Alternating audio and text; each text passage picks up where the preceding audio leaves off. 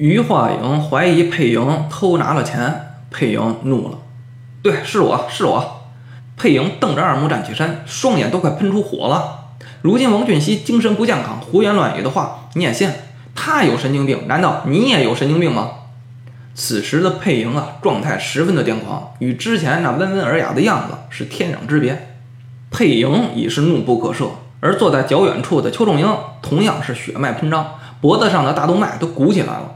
他多次颤抖着嘴唇，想要说什么，可最终还是没有说出口。于化影看在眼中，冷声笑道：“哎，王夫人，冷静一下。我说的话不也是假定不是？假定世间没鬼，如果有鬼，不就跟您没关系了？所以啊，您也别生气，坐好啊。我的话还没说完呢。于化影这人虽然吊儿郎当又嬉皮笑脸的，但是一旦认真起来，眼中的两道冷峻的光射到人的身上，一般人还真扛不住那种威慑力。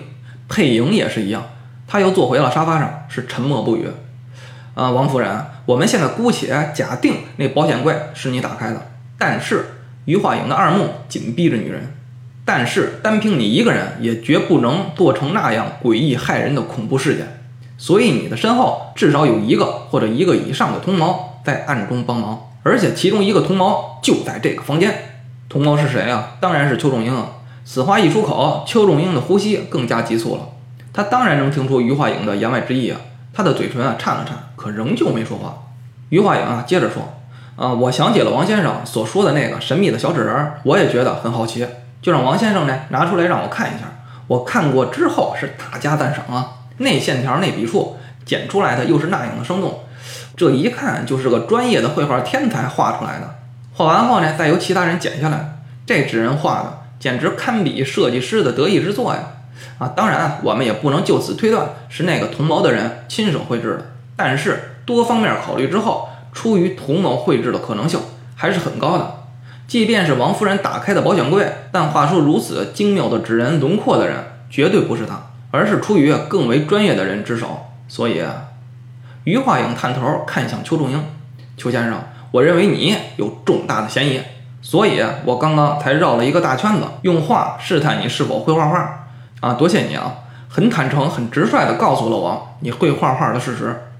邱仲英啊，再也忍不住了，他紧握着拳头，在沙发上用力地猛捶了一下，随后一下子站起身，怒喊道：“我会画画，不假，但我已经告诉你了，我不会画人像画。你的耳朵难道是聋的吗？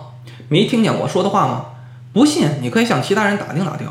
你看谁说过我画过人像画？对呀，没错呀。”就是因为没有人知道你会画人像，所以你才敢肆无忌惮的画呀。于化影啊是面色平和，声音冷峻，而且啊我在试探你的时候呢，我就早就猜到你将会告诉我你不会画人像。但是吧，其实你会不会画人像根本不重要，这也是无关轻重的。但是啊，邱先生，如果这件事跟你没关系，跟你会不会画人像画没有关系，你为什么最初提到人像画的时候就变了脸色呢，并表现出截然相反的两个态度呢？你不能这么血口喷人，知道吗？邱仲英喊道。一旁的佩莹已是怒火冲天，他瞪着于化影说道：“哦，我明白了，你想讹我们，对不对？”面对怒不可遏的二人，于化影是悠然自得，毫不在意，而且又点了一根烟，慢悠悠地说道：“其实呀，我还有证据。要做那个同谋者，要有几个必备的条件：第一，同谋者要和这里的关系密切，可以随意的出入；第二，那人要会画人像。”除此之外，还有第三。余化影顿了一下，继续说道：“根据王先生跟我说的，保险柜里啊，除了六厘的公债外，还有许多的股票和债券。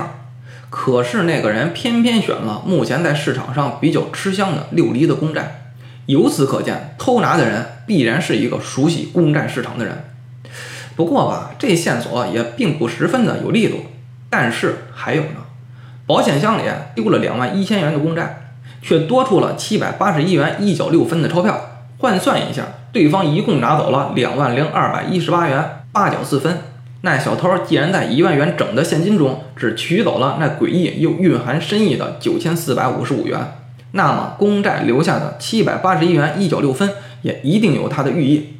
我这人脑子笨啊，经过长时间的验算后，我突然发现，那两万零二百一十八元八角四分。乃是九千四百五十五元十二年的利息，而且还是复利，按照每年一分的利息算出来的数目。所以说那个同谋者必然会是一个会算复利的人，既是同谋，又能轻易接近王俊熙，还会算复利，还会画画。这个人，余化影二目微挑，两道寒光射向邱仲英，还能是谁呢？邱仲英面红耳赤，却一句话也说不出来。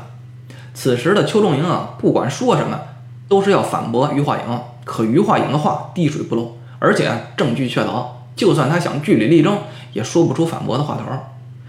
你到底是什么人？邱仲英憋了好一会儿，终于说话了：“你有什么权利干预这里的事情？”此话一出口，邱仲英等同于不打自招。余化影悠然一笑，说道。医生，一个医生而已。眼看我的病人被人家推进了火葬场或疯人院，我能坐视不管吗？就算我不管，我是他的医生，他有权不知道自己的死因吗？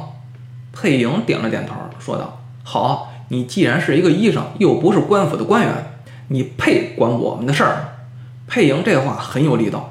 我是王俊熙的老婆，这个家除了我老公，就是我最大。我让你立刻滚蛋！你敢多耽搁半秒钟，我就让人打断你的腿。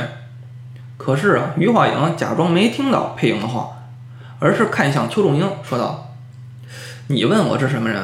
难道你不记得我了吗？两天之前，你陪着你的老师在大东茶室喝茶，他无缘无故的啊对着我高喊啊什么他又出现了，那个恶鬼，还说什么耳朵上有一颗痣。实话实说，当时你老师的反应啊，确实吓了我一跳。”我才到这里一探究竟。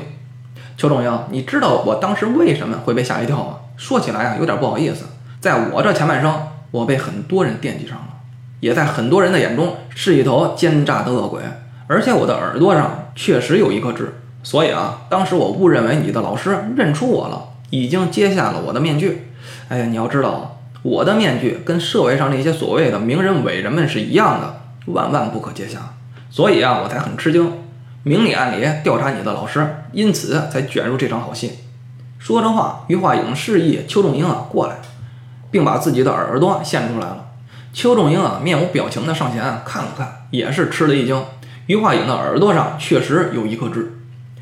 原来如此啊！邱仲英返回沙发坐下后，暗暗思量：怪不得在大东茶室的时候，老师会突然发癔症，还说了一堆乱七八糟的话。原来并非空穴来风。